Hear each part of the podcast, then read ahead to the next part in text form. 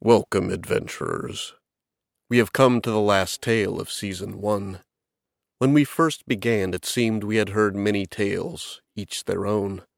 But in episodes 10 and 11, we began to see that there may be more to it. Many threads in one tapestry. Joel Rigetti's Speaking Stone Studio presents.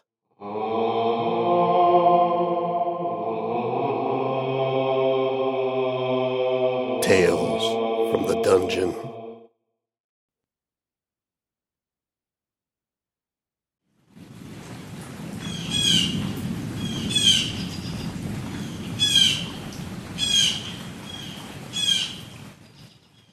Soldrig lay in the damp loam on a small rise, keeping watch to the south. Sol had risen a bell past, and the relative silence of night was being replaced with the rustle and chirp of birds waking in the canopy above. Behind, the barely audible grunted whispers of his advance party could be heard from time to time. They had been hidden in a small wooden depression since the middle of the night. If anyone or anything had stumbled across them, they would not realize it until it was too late. The rustle of leaves and parting of undergrowth revealed a cautiously moving hobgoblin who slithered on his belly, settling next to Soldrig. No sign of Iglak yet, General? The newly arrived goblinoid asked. Soldrig grunted and shook his head briefly in the negative. You have been watching since the middle of night. Shall I take the watch a while? Again a grunt and a shake of the head in negation. I will see him returned within the hour, or we will make our way south another half day's travel. After that, if there is no sign of him by nightfall, we will begin our retreat back to the main host. I will no longer risk our movements being detected without sign of reward, Captain. The captain made no reply at first, and then said, He will return, General. Soldrig turned his head to regard the captain. Optimism, more and then turned back to watch. I caution against it. Patience, planning, discipline. Trust in these before optimism. They will serve you much better. Finding a route to make a surprise attack on Feld's Crossing from the north is worth the seven days we have spent scouting. If we can find a way to move our company unseen and make a quick and unexpected raid, we should be able to breach the northern gate and be inside the city in one day. But I will not risk being discovered while trying to divide our forces. We will attack from the south in a single force if need be, though the cost in lives and time will be greater. Always knowledge before action. Of course, General. Captain Morop conceded. If there is nothing else. Soldrig did not reply. His attention was completely focused as he stared intently ahead. He thought he caught some irregular motion on the horizon to the south. He tensed. Ten beats later he relaxed as he saw, silently moving from tree to tree, a hobgoblin camouflaged in a cloak that matched the oranges and browns of the fallen leaves. Ready the troop, Captain Morop, he said without looking at him. Iglak returns.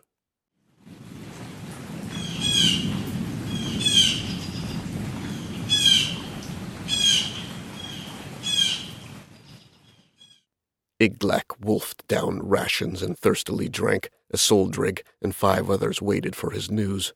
The remaining four hobgoblins of the party kept watch. The pace of Iglak's consumption slowed, and his chewing settled to a civilized pace.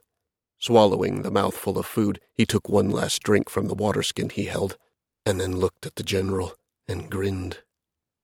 I have found a spot that meets our needs, General.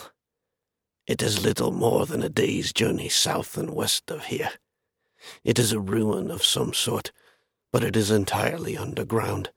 It would be cramped, but we should be able to fit an entire company completely hidden from sight. Soldrig patiently waited as Iglak took another bite, and then seeing he had almost finished again. Tell me more, Iglak. What is the condition of these ruins? Swallowing, Iglak responded. I wouldn't know if they are human, elf, dwarf, or some other, but they appear very old and long abandoned. My scouting only uncovered a single entrance through a stone arch. There was a large set of doors once, but they have long since been compromised. He paused, taking one last drink of water before casting the empty skin aside. From the arch, it proceeds directly underground. There are two smaller chambers before coming to a very large chamber where we could fit the majority of our host. There are a number of other chambers leading away from there. I did not explore much past the main chamber, as I had been gone for over long at this point, and was eager to report my findings. Soldrig clapped a hand on Iglak's shoulder. You have done well, Iglak. He then turned to his right, where Morop squatted on his haunches. Ready the squad, Captain. After Iglak has rested for a bell, he will lead us to these ruins. Yes, General, Morop replied.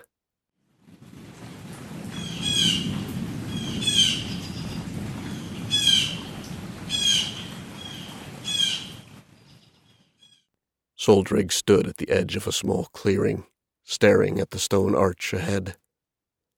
With the remnants of the rotted doors that hung haphazardly from the stone, he had the irrational image of staring into the maw of some strange or ancient beast. Irritated at this thought, he quickly swept it aside. Such thoughts had no place in a disciplined mind. Soldrig slowly crossed the clearing.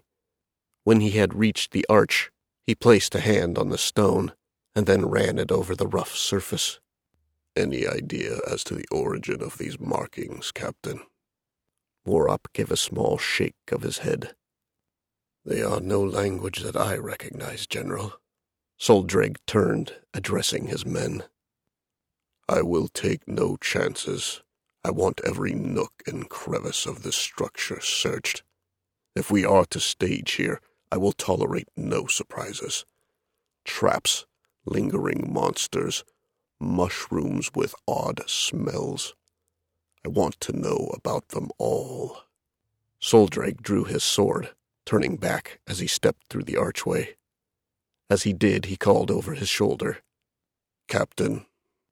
Morop made a series of quick gestures, and with a few clipped orders, divvied up the squad into three different units. One unit led by Iglak stayed outside, spreading in different directions to find cover and keep watch. The other two units fell in behind Morop, proceeding through the arch into darkness.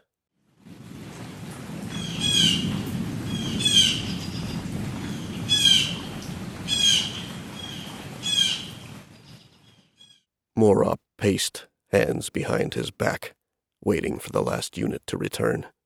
Soldrig had found a chair in decent shape and now sat nearly motionless, elbows on knees, chin on hands. The inspection had gone well so far. Iglak's initial observation that the ruins had long since been abandoned were accurate. Other than the two nests of giant rats that they had made quick work of, there was no evidence the place was currently inhabited. Morop and his unit had cleared the east side of the structure, the great hall had eight entrances and exits, three on both the east and west walls, and one each to the north and south. The southeast door led to what had once been a kitchen area.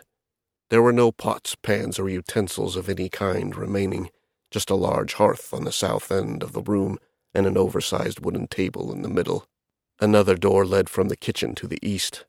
It was a hallway that ran between five small rooms most likely sleeping quarters for whoever had once lived in this place. In the eastmost of these chambers was the first nest of rats they dispatched. The middle door on the east wall of the great hall led back out to the entrance via the two chambers that Iglak had reported on. The first past the main entrance was small and contained the remnants of broken benches on the northerly side. The stone floor was covered in dried leaves, which had blown in through the long decayed front doors. It was here that they distributed and lit torches. The next chamber just before the great hall was larger than the first, with curved walls on the north and south sides. Carved stone sconces lined the walls, but no torches remained. The faces of both curved walls had an unusually rough texture. Upon closer inspection, it could be seen that they, like the stone arch, were covered in worn carvings of the same unknown language, as well as a collection of diagrams that largely consisted of ovals and circles. Morop caught Soldrig staring at him. Morop shrugged. Soldrig grunted, and then proceeded through to the great hall. The northmost door on the east wall had led down a hall to ten cells, identical to those they had found by the kitchen, and another nest of giant rats. The door on the northern wall of the hall revealed the half circle room, in which a few broken tables and chairs remained, a few piles of staves and iron rings that had once been barrels. It seemed to be an old storage room, and nothing more. The structure was something of a mystery. Morop's best guess was that it was some oddly isolated group of dwarves. The carvings on the entrance and the antechamber shared some similarities with dwarven, and the structure was subterranean. However, the stonework was skilled, but less precise than he would have expected from dwarves, and he had not heard of dwarves living in such small groups. He frowned as he paced. The last squad returned. Morop stopped pacing. Soldrig sat up straight. Gervid, leader of the last squad, made his report. The door on the south wall opened to a hallway that was collapsed, ten feet past just where it opened, buried in earth and rubble. The south door on the west wall was a small closet. Nothing remained within. The central door on the east wall led to an odd circular chamber. Its roof, unlike the other rooms they had been in, was a dome shape, with a stone chimney that led upward from its center. Below the chimney on the floor was a small circular dais. In the center of that was a stone pedestal, waist high, carved to look like intertwined vines. It was Gervid's opinion that this may have been a temple or place of worship. Lastly, the north door on the west wall.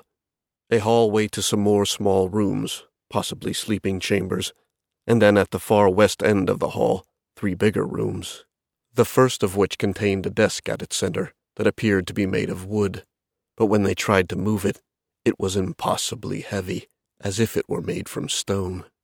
A door leading to a chamber to the east from the desk room contained a shattered chest and a simple four post bed frame collapsing in on itself.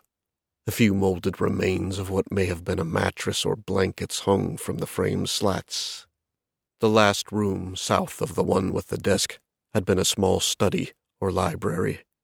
Bookshelves made from the same stone wood material as the desk lined the walls, untouched by time. What few books remained were another matter. Those that Gervid and his men attempted to pick up, or even touch, crumbled to dust. The last oddity of this room was a humanoid skeleton, bones browned with age, that lay near the south wall. Rusted remnants of a chainmail shirt were all that remained of its clothing. Gervid assured Soldrig that they had looked extra hard for traps in this room, but had found none. Gervid completed his report. Soldrig regarded him for a moment. No other oddities or anomalies Gervid stiffened a bit where he stood, mouth tightening. He ran the inspection through, over again in his mind. He drifted for a moment. Gervid, there is a crack in the corner of the room here, he heard Novleg say off to his left. Gervid opened a door to reveal a small closet, totally empty. As he stuck his head in to peer up at the roof and poke briefly at the walls, he replied in annoyance. This place is old. There are many cracks. A big crack. Gervid shut the door, looking in the direction of Novleg. Well. Novleg opened his mouth as if to retort, and then closed it. He disappeared into the wall for just a second, followed by the sound of scuffles and scrapes, then muted cursing, some more scuffles, and then Novleg appeared again, his armor and face dirtied. Gervid raised an eyebrow. Novleg said quietly. It appears to be a crack. Gervid cut him off, snarling. Stop wasting my time. Come on. Gervid came back to the present and swallowed as he saw Soldrig's mouth turning into a frown, as the moment of silence lingered. Soldrig didn't appear in the mood to hear about Novleg's short-lived spelunking expedition, and quickly responded, Nothing else, General. Soldrig considered him for a moment longer, and then turned to Morop. Contact Colonel Uttig. I want Scourge Company here as soon as possible. And then, turning back to Gervid, Take the men and report to Iglak. I want our perimeter expanded. If anything so much as breathes in this direction, I want to hear about it. Yes, General, came Morop in Gervid's reply in near unison. Soldrig sat behind a large desk, listening to Morop speak. Just received Colonel Uttig's update. The fifth squad has left the southern camp this morning. There is no sign any of the previous four squads have been detected yet. It seems our route is a good one. If all continues as planned, the first squad of Scourge Company should arrive here by tomorrow evening, and the full company should be here within eight days after that. Morop allowed himself a small smile. Feld's Crossing will be ours soon. Morop's smile disappeared as he turned to the new noise coming from behind. Echoing up the hall came the sound of hurried footsteps and heavy breathing. This was quickly followed by the appearance of Iglak, hurrying into the room, and then stopping to place his hands on his knees, catching his breath. Soldrig waited. Iglak slowed his breath, and then stood. There are people coming this way. Four of them. If they stay on the path they are on, they will be here in just over an hour. What can you tell me of this party? Soldrig asked. As I said, four of them. Best I can tell, there are three humans and one sickly dwarf. Two of the humans were well armed and armored. One of them was big, near as big as you. The other human just wore robes, and the little one was in leathers. As Iglak said robes, Soldrig muttered to himself under his breath. Magic user. And then, after Iglak finished, And do they know we are here? I do not believe so, General. Their pace is neither quick nor cautious and they are not traveling with weapons at the ready. It seems an unhappy coincidence. Iglak replied. Iglak, recall the squad and meet me in the storage room as soon as you can. We will wait inside the ruin and hope these people pass. If they do not, we will ambush them in the main hall. Soldrig commanded. Soldrig stood, picking his sword and shield from where they lay on the desk and then he turned to look at Morop. Optimism, Morop. I warned you. He said in a disappointed tone, and then made his way from the room.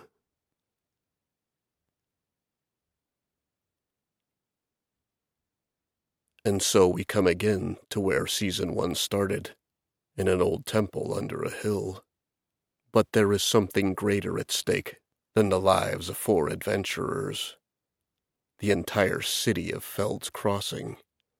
Stay tuned next week for the conclusion of Season 1.